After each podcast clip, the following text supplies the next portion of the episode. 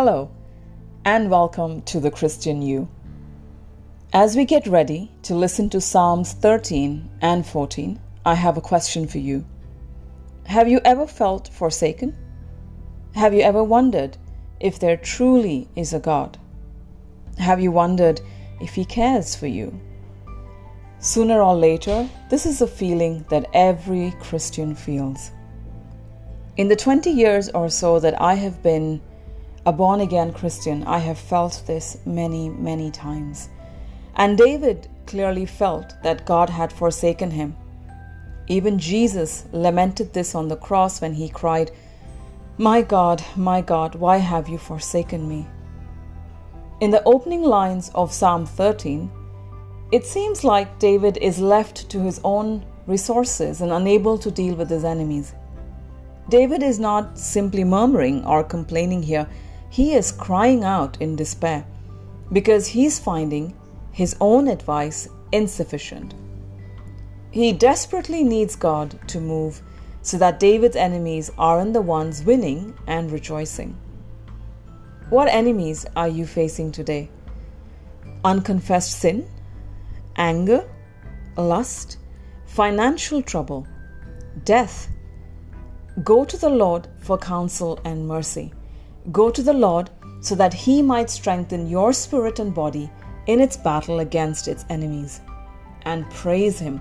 Remember His love for you and give Him thanks for every mercy and blessing of life.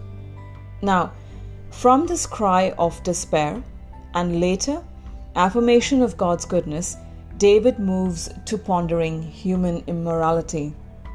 This psalm could easily be dedicated to the atheist who says in his or her heart that there is no God. Let's listen.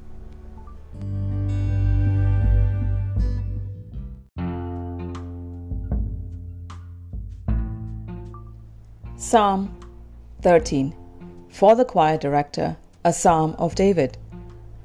O Lord, how long will you forget me? Forever? How long will you look the other way? How long must I struggle with anguish in my soul, with sorrow in my heart every day? How long will my enemy have the upper hand? Turn and answer me, O Lord my God. Restore the sparkle to my eyes, or I will die. Don't let my enemies gloat, saying, We have defeated him. Don't let them rejoice at my downfall but I trust in your unfailing love. I will rejoice because you have rescued me. I will sing to the Lord because he is good to me. Psalm 14 For the choir director, a psalm of David. Only fools say in their hearts, There is no God. They are corrupt and their actions are evil. Not one of them does good the Lord looks down from heaven on the entire human race. He looks to see if anyone is truly wise, if anyone seeks God. But no, all have turned away, all have become corrupt. No one does good, not a single one. Will those who do evil never learn? They eat up my people like bread and wouldn't think of praying to the Lord. Terror will grip them, for God is with those who obey Him. The wicked frustrate the plans of the oppressed, but the Lord will protect His people. Who will come from Mount Zion to rescue Israel? When the Lord restores His people, Jacob will shout with joy, and Israel will rejoice. David says, that the Lord looked down upon his creation and found none that understood him or sought him.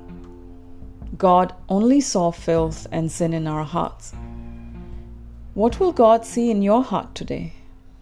Repentance of sin and accepting Jesus as our Savior makes us righteous in God's sight.